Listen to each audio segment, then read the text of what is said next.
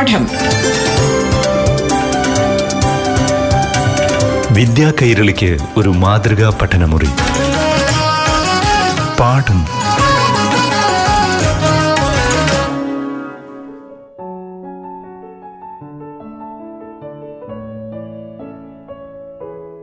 പ്രിയപ്പെട്ട കുട്ടികളെ പാഠത്തിന്റെ പുതിയൊരു അധ്യായം ഇവിടെ ആരംഭിക്കുകയാണ്.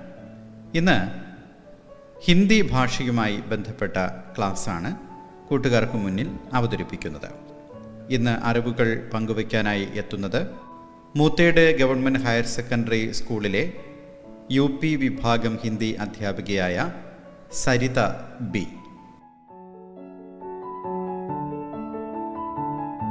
नमस्कार प्यारे बच्चों आप सब कुशल है ना आप लोगों को सज्ञा शब्द परिचित है क्या है सज्ञा सज्ञा माना नामम noun noun is the naming word of a person place और ए थिंग किसी वस्तु स्थान व्यक्ति प्राणी अवस्था गुण या भाव का बोध कराने वाले शब्द को सज्ञा कहते हैं ഏതെങ്കിലും ഒരു വസ്തുവിൻ്റെയോ സ്ഥലത്തിന്റെയോ വ്യക്തിയുടെയോ ജീവിയുടെയോ അവസ്ഥയുടെയോ ഗുണത്തിന്റെയോ ഭാവത്തിന്റെയോ ബോധമുളവാക്കുന്ന വാക്കിനെയാണ് സജ്ഞ അല്ലെങ്കിൽ നാമമെന്ന് പറയുന്നത്.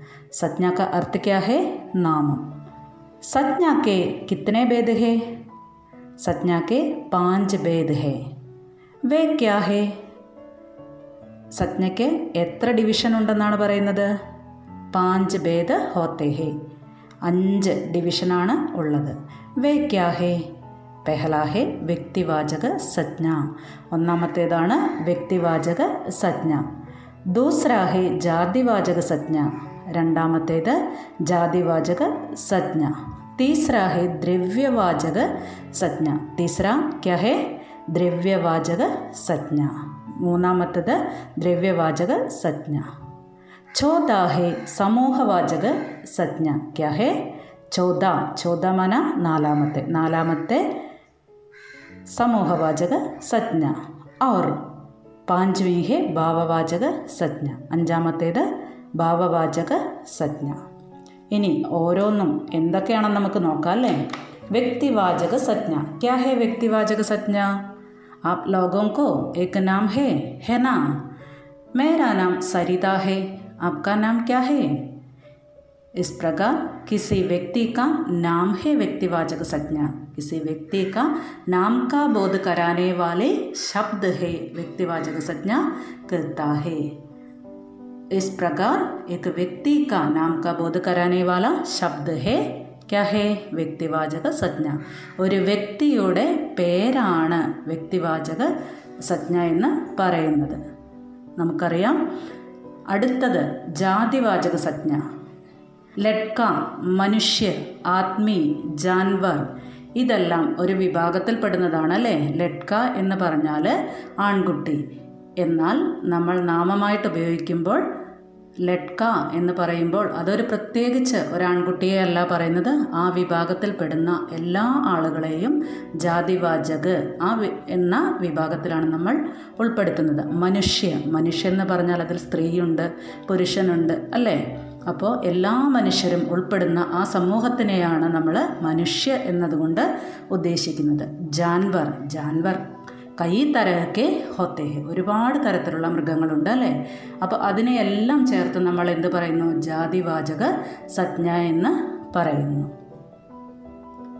ജിസ് शब्द കിസി പ്രാണീയ വസ്തുക്ക് സമസ്ത वस्तु की समस्त जाति ഉൻ बोध കോ ജാതി വാചക शब्दों को ജാതിവാചക സജ്ഞ कहते हैं क्या है സജ്ഞ? ഏത് വാക്കുപയോഗിച്ചാണോ നമ്മൾ ഏതൊരു ജീവിയുടെയോ അല്ലെങ്കിൽ വസ്തുവിന്റെയോ ആ വിഭാഗത്തിൽപ്പെടുന്ന മൊത്തം ആളുകളെ അല്ലെങ്കിൽ ജീവികളെ വസ്തുക്കളെ ഒക്കെ സൂചിപ്പിക്കുന്നത്.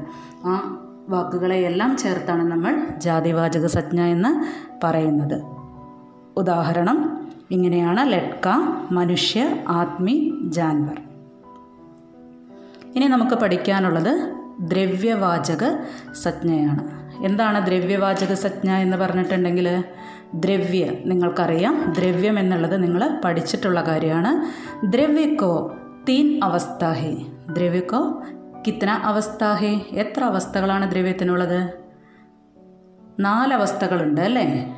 ഏതൊക്കെയാണ് മലയാളത്തിൽ നിങ്ങൾക്കറിയാം അതിൻ്റെ പേരുകൾ ഖരം ദ്രാവകം വാതകം പിന്നെ നാലാമതൊരവസ്ഥ കൂടിയുണ്ട് പ്ലാസ്മ എന്നുള്ള അവസ്ഥ അല്ലേ അപ്പോൾ നമുക്ക് നോക്കാം ദ്രവ്യക്കോ തീൻ അവസ്ഥ ഹേ ദ്രവ്യക്കോ കിത്തനെ അവസ്ഥ ഹേ तीन अवस्था है पहला है ठोस अवस्था क्या है ठोस अवस्था ठोस अवस्था माना ഗര അവസ്ഥ ഗരാവസ്ഥ എന്ന് നിങ്ങൾ കേട്ടിട്ടുണ്ടാവും അല്ലേ? അപ്പോൾ അതിനൊരു ഉദാഹരണം പറഞ്ഞു തരാം. സോന. സോനാമന സ്വർണം. ചാന്തി. ചാന്തി എന്നാൽ വെള്ളി. അപ്പോൾ ഖര അവസ്ഥയിലുള്ള വസ്തുക്കളാണിത് അല്ലേ? അപ്പോൾ നോക്കൂ സോന ചാന്തി എന്നാൽ ഗ്രാമറിൽ വ്യാകരണത്തിൽ ഇത് എന്തെന്നാണ് പറയുക? അതിനെ മെറ്റീരിയൽ നൗൺ അല്ലെങ്കിൽ ദ്രവ്യവാചക സജ്ഞ എന്നാണ് പറയുക എന്താണ്? മെറ്റീരിയൽ നൗൺ അല്ലെങ്കിൽ ദ്രവ്യവാചക സജ്ഞ എന്ന് പറയുന്നു. ഇനി ദ്രവ അവസ്ഥയിലുള്ള വസ്തുക്കളുണ്ട്. വേക്യാഹേ. ദ്രവ അവസ്ഥാമേ പാനീഹേ. പാനിമന പാനി മന വാട്ടർ വെള്ളം ദൂത്ത്. ദൂത്ത് എന്ന് വെച്ചാൽ മിൽക്ക് അല്ലേ? പാൽ. അപ്പോൾ ദ്രവ അവസ്ഥയിലുള്ള വസ്തുക്കളുമുണ്ട്. പാനി ദൂത്ത് ജയ്സെ പാനി ദൂത്ത് അങ്ങനെയുള്ള കാര്യങ്ങൾ അല്ലേ? വെള്ളം പാൽ തുടങ്ങിയ കാര്യങ്ങൾ എന്നാൽ ഇത് എല്ലാം ചേർത്ത് നമ്മൾ എന്താണ് പറയുക? ദ്രവ്യവാചക സജ്ഞ എന്നാണ് പറയുന്നത്. പിന്നെ നമ്മൾ പൊതുവേ പറയുന്നത് മൂന്നവസ്ഥകളാണ്. അതിൽ മൂന്നാമത്തെ അവസ്ഥ എന്ന് പറയുന്നത് ഗ്യാസ് അവസ്ഥയാണ്. എന്താണ്? ഗ്യാസ് അവസ്ഥ. നിങ്ങൾക്ക് അറിയാം ഗ്യാസ് എന്ന് വെച്ചിട്ടുണ്ടെങ്കിൽ വാതകം. അപ്പോൾ നോക്കൂ ഓക്സിജൻ ഹൈഡ്രജൻ ജയ്സേ. അത് നിങ്ങൾക്ക് വളരെ എളുപ്പത്തിൽ തന്നെ മനസ്സിലാക്കാൻ കഴിയും. ഓക്സിജൻ ഹൈഡ്രജൻ ഒക്കെ എങ്ങനെയുള്ള അവസ്ഥയാണ്? ഗ്യാഷ്യസ് സ്റ്റേറ്റ് ആണ് അതിനുള്ളത് അല്ലേ? വാതകാവസ്ഥയിലുള്ളതാണ്. എന്നാൽ ഗ്രാമറിൽ അല്ലെങ്കിൽ വ്യാകരണത്തിൽ ഇതിന് പറയുന്ന പേരാണ് ദ്രവ്യവാചക സജ്ഞ എന്നുള്ളത്. മനസ്സിലായിട്ടുണ്ടാവും അല്ലേ? അപ്പോൾ ദ്രവ്യവാചകം എന്താണ്? കിസി ദ്രവ്യപദാർത്ഥ ധാതു तथा अधातु का बोध कराने वाले शब्द को द्रव्यवाचक संज्ञ कहते हैं ദ്രവ്യം പദാർത്ഥങ്ങൾ ധാതുക്കൾ ഇങ്ങനെയുള്ള എല്ലാത്തിൻ്റെയും ബോധമുളവാക്കുന്ന വാക്കിനെയാണ് ദ്രവ്യവാചക സജ്ഞ എന്ന് പറയുന്നത് ഉദാഹരണം ഞാൻ പറഞ്ഞു കഴിഞ്ഞു സോന ചാന്തി പാനി ദൂത്ത് ഓക്സിജൻ ഹൈഡ്രജൻ ഇങ്ങനെയുള്ളതെല്ലാം ഇനി നമുക്ക് പഠിക്കാനുള്ളത് സമൂഹവാചക സജ്ഞയാണ് അല്ലേ അപ്പോൾ സമൂഹവാചക സജ്ഞ എന്നുള്ള പേരിൽ നിന്ന് തന്നെ നിങ്ങൾക്ക് മനസ്സിലാക്കാൻ കഴിയും എന്താണ് വേ സജ്ഞ ശബ്ദ ജോ കിസി സമൂഹ സമുദായ വിശേഷ की स्थिति को प्रकट करते हैं उन्हें समूहवाचक संज्ञा या സമുദായവാചക സംജ്ഞ कहते हैं ആ വാക്കുകൊണ്ട് നമ്മൾ എന്താണ് അർത്ഥമാക്കുന്നത്? ഏതെങ്കിലും ഒരു പ്രത്യേക സമൂഹം അല്ലെങ്കിൽ സമുദായത്തെ കുറിക്കുന്ന വാക്കിനെയാണ് സമൂഹവാചക സജ്ഞ എന്ന് പറയുന്നത്. ഉദാഹരണത്തിന് കക്ഷ ജയ്സെ കക്ഷ കക്ഷമാന ക്ലാസ് ക്ലാസ് റൂം നിങ്ങൾക്കറിയാം അല്ലേ? ബീഡ് ബീഡ് എന്ന് പറഞ്ഞാൽ ക്രൗഡ് ജനക്കൂട്ടം ദൽ ദൽ എന്നാൽ ഗ്രൂപ്പ്. സേന ആർമി. പരിവാർ കുടുംബം. അപ്പോൾ നമുക്കറിയാം കക്ഷ എന്ന് വെച്ചാൽ ക്ലാസ് ആ ക്ലാസ്സിൽ ഒരുപാട് കുട്ടികളുണ്ടായിരിക്കും. ബീഡ് എന്ന് പറഞ്ഞാൽ ജനക്കൂട്ടം അല്ലേ? അതിൽ ഒരുപാട് ആളുകൾ ഉണ്ടായിരിക്കും പക്ഷേ നമ്മൾ എല്ലാത്തിനെയും ചേർത്ത് അതിൽ പ്രത്യേകിച്ച് ഒരു വ്യക്തിനെയാണോ നമ്മൾ പറയുന്നത്? അല്ല ആൺകുട്ടികളും പെൺകുട്ടികളും എല്ലാം ചേർന്ന ഒരു സംഭവത്തിനെയാണ് നമ്മൾ എന്ത് പറയുന്ന ക്ലാസ് എന്ന് പറയുന്നത്. അല്ലേ? സ്ത്രീയും പുരുഷനും എല്ലാവരുമുള്ള ഒരു സമൂഹത്തിനെ നമ്മൾ ബീഡ് എന്ന് പറയുന്നു ജനക്കൂട്ടം എന്ന് പറയുന്നു. ദൽ എന്ന് വെച്ചാൽ ഗ്രൂപ്പ്. അതിൽ എല്ലാ തരത്തിലുള്ള ആളുകളുണ്ടായിരിക്കും പരിവാർ എന്ന് പറഞ്ഞാലോ കുടുംബം. കുടുംബത്തിൽ അച്ഛനുണ്ട് അമ്മയുണ്ട് മക്കളുണ്ട് മുത്തശ്ശനുണ്ട് മുത്തശ്ശിയുണ്ട്. പക്ഷേ നമ്മൾ ഗ്രാമർ ഗ്രമാറ്റിക്കലി എങ്ങനെയാണ് പറയുക? സമൂഹവാചക സജ്ഞ എന്നാണ് പറയുക. ഇതിനെ നമ്മൾ വ്യാകരണപരമായിട്ട് സമൂഹവാചക സജ്ഞ എന്നാണ് പറയുന്നത്. ഇനി നിങ്ങൾക്ക് പഠിക്കാനുള്ളത് ഭാവവാചക സംജ്ഞയാണ് കേട്ടോ ഭാവ ഭാവുക ബോധ कराने वाले शब्द को भाववाचक संज्ञा कहता है क्या है किसी एक भाव का बोध कराने वाली शब्द को भाववाचक संज्ञा कहता है क्या है भाववाचक संज्ञा भाव का बोध कराने वाली शब्द जैसे ईमानदारी सुंदरता बचपन നമുക്കറിയാം ഈമാൻദാരി. ഈമാൻദാരി എന്ന് പറഞ്ഞാൽ സത്യസന്ധത സുന്ദരത സൗന്ദര്യം. വെച്ചപ്പൻ വെച്ചപ്പൻ എന്ന് പറഞ്ഞാൽ കുട്ടിക്കാലം. ഇങ്ങനെ ഏതെങ്കിലും ഒരു അവസ്ഥയെയോ അല്ലെങ്കിൽ ഭാവത്തെയോ സൂചിപ്പിക്കുന്ന വാക്കിനെയാണ് ഭാവവാചക സജ്ഞ എന്ന് പറയുന്നത്. അപ്പോൾ നമ്മൾ പഠിച്ച കാര്യങ്ങൾ എന്തൊക്കെയാണ്? സജ്ഞ എന്താണെന്ന് പഠിച്ചു അല്ലേ? സജ്ഞ എന്ന് വെച്ചിട്ടുണ്ടെങ്കിൽ കിസി വസ്തു സ്ഥാൻ വ്യക്തി പ്രാണി അവസ്ഥ ഗുണിയ ഭാവുക ബോധ കരാനേ വാലെ ശബ്ദ ഹേ സജ്ഞ.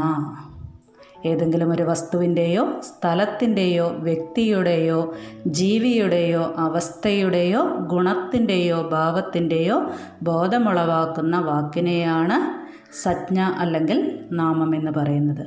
ഈ സജ്ഞയ്ക്ക് എത്ര ഡിവിഷനാണുള്ളത് എത്രയായിട്ടാണ് തരംതിരിച്ചിരിക്കുന്നത് അതാണ് നമ്മൾ അടുത്തതായി പഠിച്ചത് സജ്ഞാക്ക് പാഞ്ച് ഭേദ ഹോത്തെ ഹെ അഞ്ച് ഡിവിഷനാണ് ഉള്ളത് വേ ക്യാ ഹേ വ്യക്തിവാചക സജ്ഞ ജാതിവാചക സജ്ഞ द्रव्यवाचक संज्ञा समूहवाचक संज्ञा और भाववाचक संज्ञा व्यक्तिवाचक संज्ञा क्या है एक व्यक्ति का नाम का बोध कराने वाले ശബ്ദ കോ വ്യക്തിവാചക സജ്ഞ കത്തെ ഹേ ഒരു വ്യക്തിയുടെ പേരിനെ കുറിക്കുന്ന ശബ്ദത്തിനെയാണ് വ്യക്തിവാചക സജ്ഞ എന്ന് പറയുന്നത്. ജാതിവാചക എന്ന് പറഞ്ഞാലോ ഒരു പ്രത്യേക ജാതി ജാതി എന്ന് വെച്ചിട്ടുണ്ടെങ്കിൽ ഒരു വിഭാഗത്തിനെയാണ് ജാതിവാചക സജ്ഞ എന്ന് പറയുന്നത്. അതിന് ഉദാഹരണം നമ്മൾ പറഞ്ഞു ലഡ്ക ലഡ്ക എന്ന് പറഞ്ഞാൽ ഈ ലോകത്തിലുള്ള എല്ലാ ആൺകുട്ടികളും പെടുന്ന ഒരു വിഭാഗം. അതാണ് ജാതിവാചക സജ്ഞ എന്ന് പറഞ്ഞാൽ ദ്രവ്യവാചകം എന്ന് പറഞ്ഞാൽ മെറ്റീരിയൽ നൗണാണ് ദ്രവ്യത്തിന്റെ മൂന്നവസ്ഥകളിലുള്ള എല്ലാ വിഭാഗത്തിൽപ്പെട്ട പദാർത്ഥങ്ങളും ദ്രവ്യവാചക സംജ്ഞയിൽപ്പെടും. സമൂഹവാചക എന്ന് പറഞ്ഞിട്ടുണ്ടെങ്കിൽ നമ്മൾ പറഞ്ഞു ജനക്കൂട്ടം അതുപോലെ കുടുംബം പരിവാർ ഭീട് അങ്ങനെ എല്ലാ വിഭാഗത്തിൽപ്പെടുന്ന ആളുകളും ഉൾക്കൊള്ളുന്ന ഒരു കൂട്ടത്തെ ക്ലാസ് ക്ലാസ് എന്ന് വെച്ചിട്ടുണ്ടെങ്കിൽ അതിൽ പെൺകുട്ടികളുണ്ടാവാം ആൺകുട്ടികളുണ്ടാവും. ഭാവവാചകം എന്ന് പറഞ്ഞിട്ടുണ്ടെങ്കിൽ ഏതെങ്കിലും ഒരു ഭാവത്തെ കുറിക്കുന്ന നമുക്ക് പലതരത്തിലുള്ള ഭാവങ്ങളുണ്ട് അല്ലേ? ഇപ്പോൾ ഏതെങ്കിലും ഒരു ഭാവത്തെ അല്ലെങ്കിൽ അവസ്ഥയെ ഒക്കെ കുറിക്കുന്ന ഒരു വാക്കിനെയാണ് ഭാവവാചക സജ്ഞ എന്ന് പറയുന്നത്. അപ്പോൾ ഇത്രയും കാര്യങ്ങൾ നിങ്ങൾക്ക് മനസ്സിലായി എന്ന് പ്രതീക്ഷിക്കുന്നു. പാഠം. വിദ്യാ കൈരളിക്ക് ഒരു മാതൃകാ പഠനമുറി. പാഠം ഒരിടവേളയ്ക്ക് ശേഷം തുടരും.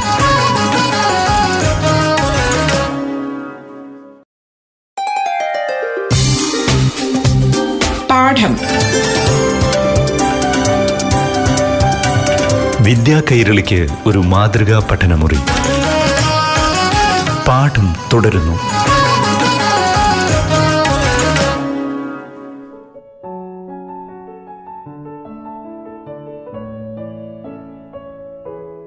संज्ञा के बाद क्या आता है संज्ञा के बाद सर्वनाम आता है शब्द की पुनरुक्ति दूर करने के लिए उपयुक्त करने वाले शब्द को സർവനാം कहता है നമുക്കറിയാം നാമത്തിൻ്റെ പുനരാവർത്തനം ഒഴിവാക്കുന്നതിന് വേണ്ടി ഉപയോഗിക്കുന്ന ഒരു വാക്കിനെയാണ് സർവനാമം എന്ന് പറയുന്നത് സർവനാം മാന പ്രനോൺ സർവനാം കോ അംഗ്രേസി में क्या कहता है अंग्रेजी pronoun is used to avoid the repetition of a noun ഒരു നാമത്തിൻ്റെ ആവർത്തനം ഒഴിവാക്കാൻ വേണ്ടി നമ്മൾ ഉപയോഗിക്കുന്ന മറ്റൊരു ശബ്ദത്തെയാണ് മറ്റൊരു വാക്കിനെയാണ് എന്ത് പറയുന്നത് സർവനാമം എന്ന് പറയുന്നത് സർവനാം കിത്തനെ പ്രകാർ കെ ഹോത്തെ ഹേ आप लोगों को जानते हैं सर्वनाम छः प्रकार के होते हैं कितने प्रकार के होते हैं छः प्रकार छः माना സിക്സ് ആറ് ആറ് തരത്തിലാണ് സർവനാമത്തെ വിഭജിച്ചിട്ടുള്ളത്. ഏതൊക്കെയാണത്? പുരുഷവാചക സർവനാം നിശ്ചയവാചക സർവനാം അനിശ്ചയവാചക സർവനാം പ്രശ്നവാചക സർവനാം സംബന്ധവാചക സർവനാം ഓർ നിജവാചക സർവനാം. ഓരോ പേരും സൂചിപ്പിക്കുന്നത് പോലെ തന്നെ സർവനാമത്തിന്റെ പ്രത്യേകതകൾ നമുക്ക് നോക്കാം. പുരുഷവാചക സർവനാമം എന്ന് പറഞ്ഞിട്ടുണ്ടെങ്കിൽ നമ്മൾ സംസാരിക്കുന്ന ആളുകളെക്കുറിച്ച് പറയുന്നത്. അതായത് ഞാൻ ഞങ്ങൾ നമ്മൾ എന്നൊക്കെ പറയാറുണ്ട് അല്ലേ? അതുപോലെ നീ നിങ്ങൾ അവൻ അവൾ അത് ആ അങ്ങനെയൊക്കെ നമ്മൾ പറയാറുണ്ട്. അങ്ങനെ പറയാറില്ലേ? അപ്പോൾ നോക്കൂ എത്ര തരത്തിലുള്ള പുരുഷാണുള്ളത് ഹിന്ദിയിൽ മൂന്ന് തരത്തിലാണ് ഉള്ളത്. ഏതൊക്കെയാണത്? ഒന്ന് പ്രഥമ പുരുഷ് രണ്ട് മധ്യമ പുരുഷ് മൂന്നാമത്തേത് ഉത്തമ പുരുഷ്.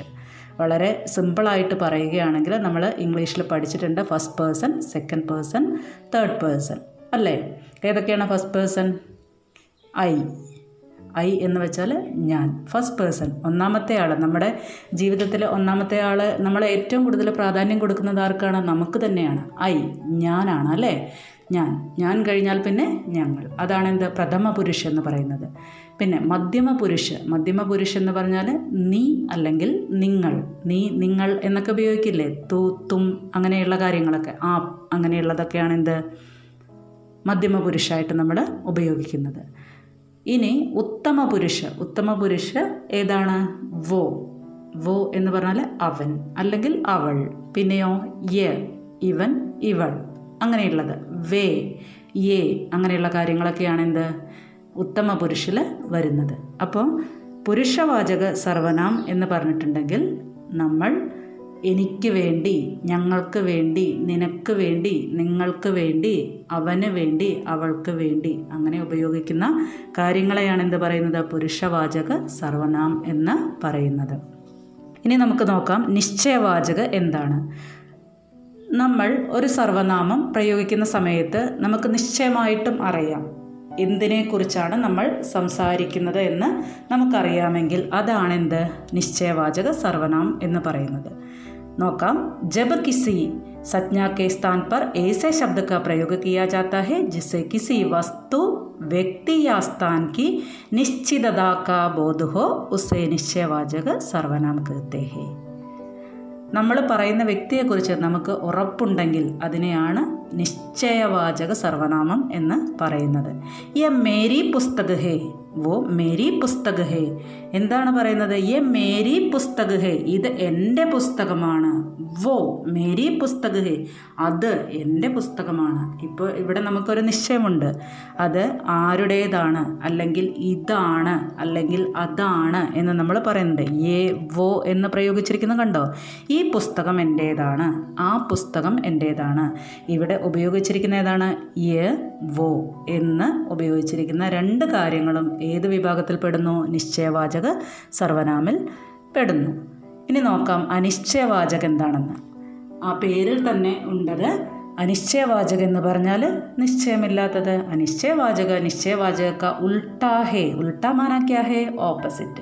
നമുക്കറിയാം അനിശ്ചയവാചകം എന്ന് പറഞ്ഞാൽ നിശ്ചയവാചകത്തിന്റെ ഓപ്പോസിറ്റാണ്.